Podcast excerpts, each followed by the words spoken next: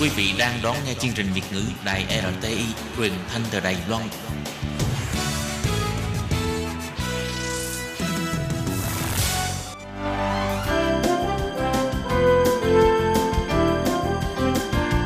Xin mời quý vị và các bạn đến với chuyên mục Nhìn ra thế giới. Chuyên mục này gồm những nội dung liên quan đến quốc tế,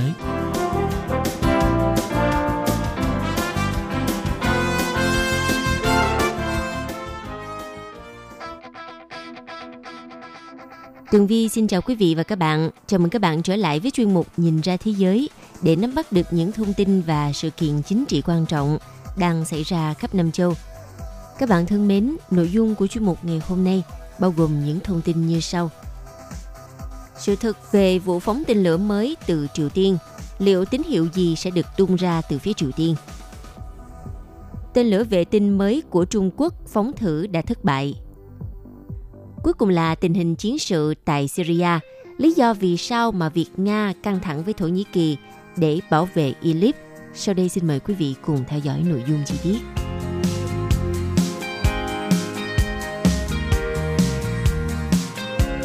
Thưa các bạn, theo hãng thông tấn AFP cho biết,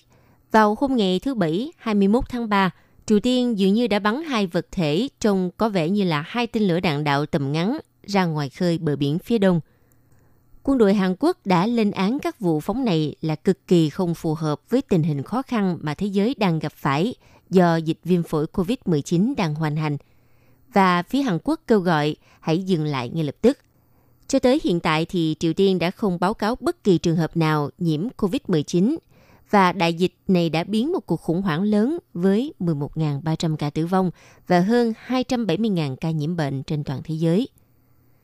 Bộ Quốc phòng Nhật Bản cũng đã xác nhận vụ phóng tên lửa của Triều Tiên. Bình Nhưỡng đã coi sự phát triển quân sự của mình là cần thiết cho an ninh khi đối mặt với những gì mà họ cho là sức ép của Mỹ.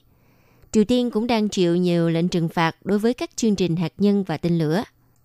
Các nhà phân tích cho biết, mối quan hệ giữa nhà lãnh đạo Triều Tiên Kim Jong-un và Tổng thống Mỹ Donald Trump dường như là đã bị xói mòn vì cả hai chưa tạo ra bất kỳ tiến bộ đáng kể nào trong việc phi hạt nhân hóa bán đảo Triều Tiên. Còn Bình Nhưỡng thì vẫn tiếp tục cải tiến khả năng quân sự của mình. Như với vụ phóng tên lửa mới nhất của Bình Nhưỡng đã tiếp tục một chiến lược quốc tế cố gắng bình thường hóa các vụ thử tên lửa của mình. Ngay trước vụ phóng này thì hãng thông tấn chính thức của Triều Tiên KCNA đã đưa tin về một cuộc họp lớn của các quan chức quốc hội nước này vào ngày 10 tháng 4 sắp tới. Theo các nhà phân tích cho biết, Cuộc họp vào ngày 10 tháng 4 sẽ liên quan đến việc tập hợp gần 700 quan chức tại một địa điểm. Những sự kiện như vậy sẽ bị cấm ở nhiều nơi trên thế giới nhằm để hạn chế sự lây lan của COVID-19. Theo à, ngài Richard Minonli là một nhà phân tích cao cấp tại trang NK News, nói với hãng thông tấn AFP rằng Triều Tiên sẽ không mạo hiểm tổ chức một sự kiện chính trị quốc gia quy mô lớn như vậy – nếu chính quyền không tự tin về việc ngăn chặn hay là đối phó với sự lây lan của virus. Và khi thế giới đang có nhiều lo ngại về một đợt bùng phát COVID-19 ở Triều Tiên,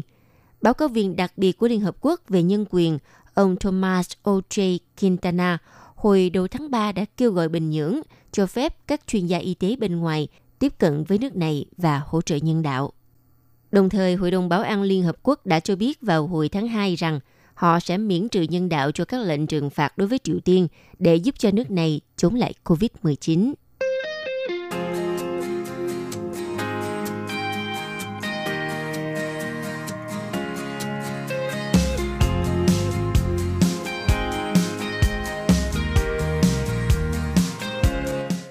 Theo thông tin cho biết, một loạt tên lửa mới của Trung Quốc đã thất bại trong lần phóng đầu tiên vào tối thứ Hai ngày 16 tháng 3 vừa qua – Điều này đã đặt ra một câu hỏi về nhiệm vụ không gian đầy tham vọng của đất nước này cho phần còn lại của năm 2020. Tên lửa CZ-7A hay còn gọi là Long March 7A, Trường Chinh 7A đã gặp phải sự cố sau khi cất cánh từ bãi phóng vệ tinh Văn Xương ở tỉnh Hải Nam. Theo hãng thông tấn Tân Hoa Xã cho biết, đang điều tra nguyên nhân của vấn đề. Như vậy, một video của nhân chứng chưa được xác minh xuất hiện trên nền tảng Weibo của Trung Quốc cho thấy tên lửa đột nhiên bùng cháy khoảng 3 phút sau khi phóng, cho thấy một vụ nổ trong hoặc ngay sau đó tách ra ở hai giai đoạn thứ hai. CZ-7A là tên lửa nhiên liệu lỏng có 3 tầng, có sức nâng 7 tấn lên quỹ đạo địa tĩnh. Dự kiến nó sẽ đóng một vai trò quan trọng trong các nhiệm vụ quỹ đạo cao của Trung Quốc. Dài 60 m và nặng 573 tấn, Tên lửa được thiết kế chủ yếu để mà cung cấp vệ tinh địa tĩnh và có thể được phóng từ cả địa điểm Văn Xương và trung tâm phóng vệ tinh Tây xương ở tỉnh Tứ Xuyên. Do tên lửa CZ-7A sử dụng nhiều công nghệ giống như là các tên lửa khác trong gia đình CZ, nên sự thất bại của nó có thể có một số tác động đối với các vụ phóng tên lửa đã được lên kế hoạch. Chẳng hạn như là chiếc CZ-7 hai tầng – đóng vai trò là tên lửa chính để đưa vật tư và phi hành đoàn đến trạm vũ trụ thường trực của Trung Quốc, sử dụng động cơ YF-100 và YF-115 cho giai đoạn đầu tiên và giống như là CZ-7A. Ngoài ra, động cơ dầu hỏa oxy YF-100 cũng được sử dụng trong tên lửa CZ-5 của Trung Quốc. Nó có khả năng cung cấp trọng tải lên tới 33 tấn, dự kiến sẽ được sử dụng cho một số nhiệm vụ không gian quan trọng nhất của đất nước này – Động cơ YF-75D giai đoạn 2 của CZ-5 là một phiên bản sửa đổi của động cơ Hydro Oxy YF-75 được sử dụng trong giai đoạn thứ ba của CZ-7A. Việc phát triển CZ-5 đã chậm tiến độ sau thất bại hồi tháng 7 năm 2017. Sau đó là một chuỗi các sự kiện bị hủy bỏ hoặc là trì hoãn. Và cuối cùng CZ-5 đã đưa một vệ tinh vào quỹ đạo. Theo cơ quan vũ trụ quốc gia Trung Quốc cho biết, năm 2020 sẽ là một cột mốc quan trọng trong kế hoạch dài hạn để tham vọng của mình.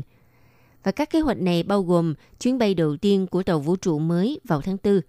tàu thăm dò tới sao hỏa vào tháng 7, tàu thăm dò mặt trăng Chan 5 vào cuối năm nay.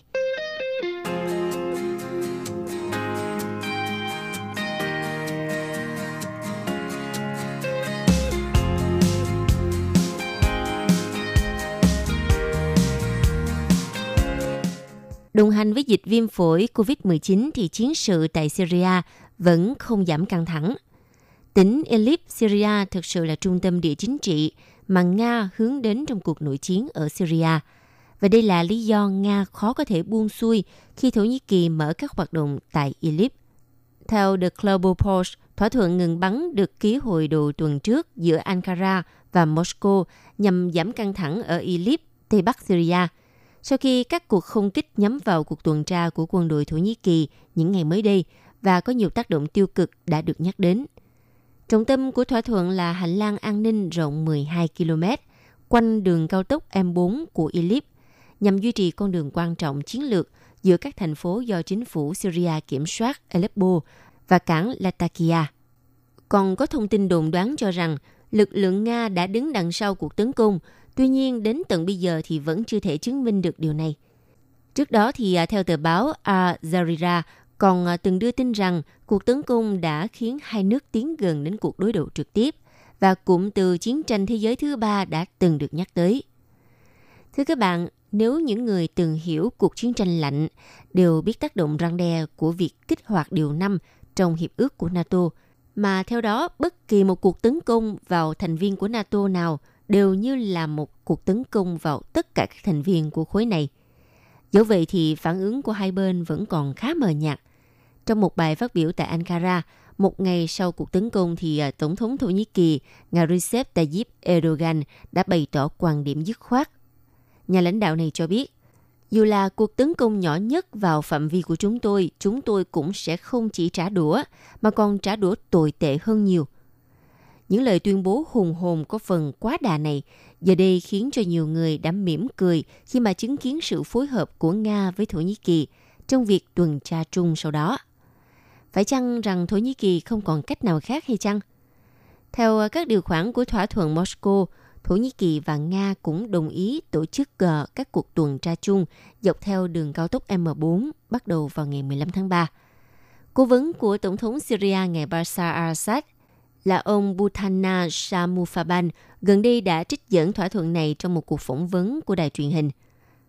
Ông ờ, cho biết thỏa thuận ở Moscow mở đường cho quân đội Ả Rập Syria chiếm lại các khu vực trọng yếu ở tỉnh Idlib, nhưng hiện vẫn chưa rõ nội tình sau sự ra đời của thỏa thuận này.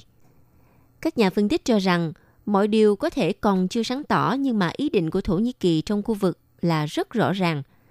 Điển hình là với gần một triệu dân Idlib đã phải di cư kể từ tháng 12 và hầu hết đã rút về vùng đệm ngày một thu hẹp nằm ở biên giới giáp phía nam Thổ Nhĩ Kỳ.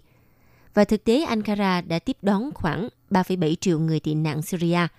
cho nên mối lo ngại người di cư tràn sang nước này là một điều khá dễ hiểu. Còn về phần mình, nước Nga có nhiều lợi thế khi mà tham gia nội chiến ở Syria.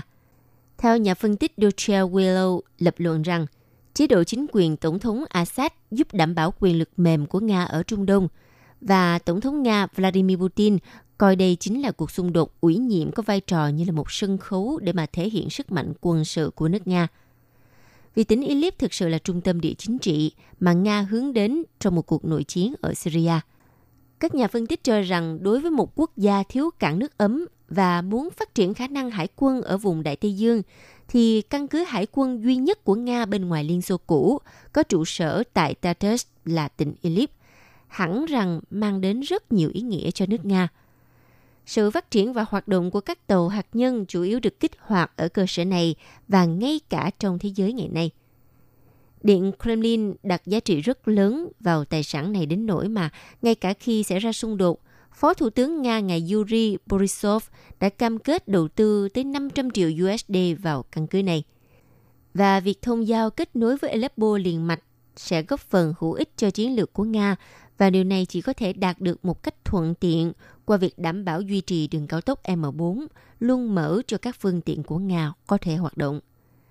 Và chừng nào lệnh ngừng bắn còn tồn tại, thì mối quan hệ giữa Damascus và căn cứ hải quân này có phần an toàn.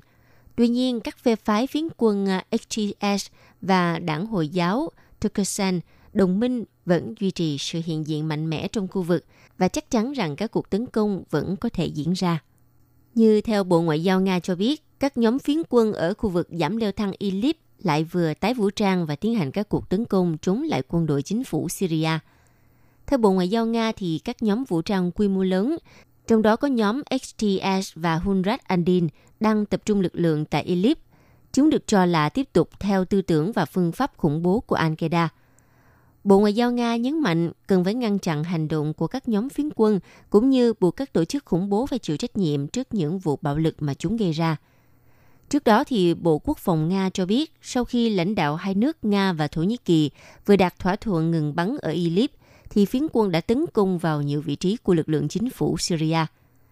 Đại diện Trung tâm Hòa giải các bên tham chiến của Nga tại Syria nói rằng, có ít nhất 6 cuộc tấn công vào các vị trí của SAA ở tỉnh Idlib, Latakia và Aleppo được thực hiện bởi nhóm khủng bố HTS và đảng Hồi giáo Turkestan.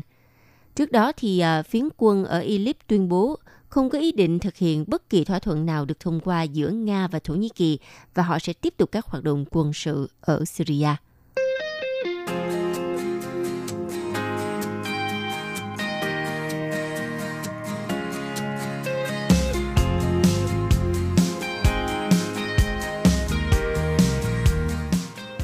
Vị và các bạn thân mến, vừa rồi là chuyên mục Nhìn ra thế giới do Tường Vi biên tập và thực hiện. Xin cảm ơn sự chú ý theo dõi của các bạn. Hẹn gặp lại trong chuyên mục tuần sau cũng vào giờ này. Xin chào tạm biệt và hẹn gặp lại. Bye bye.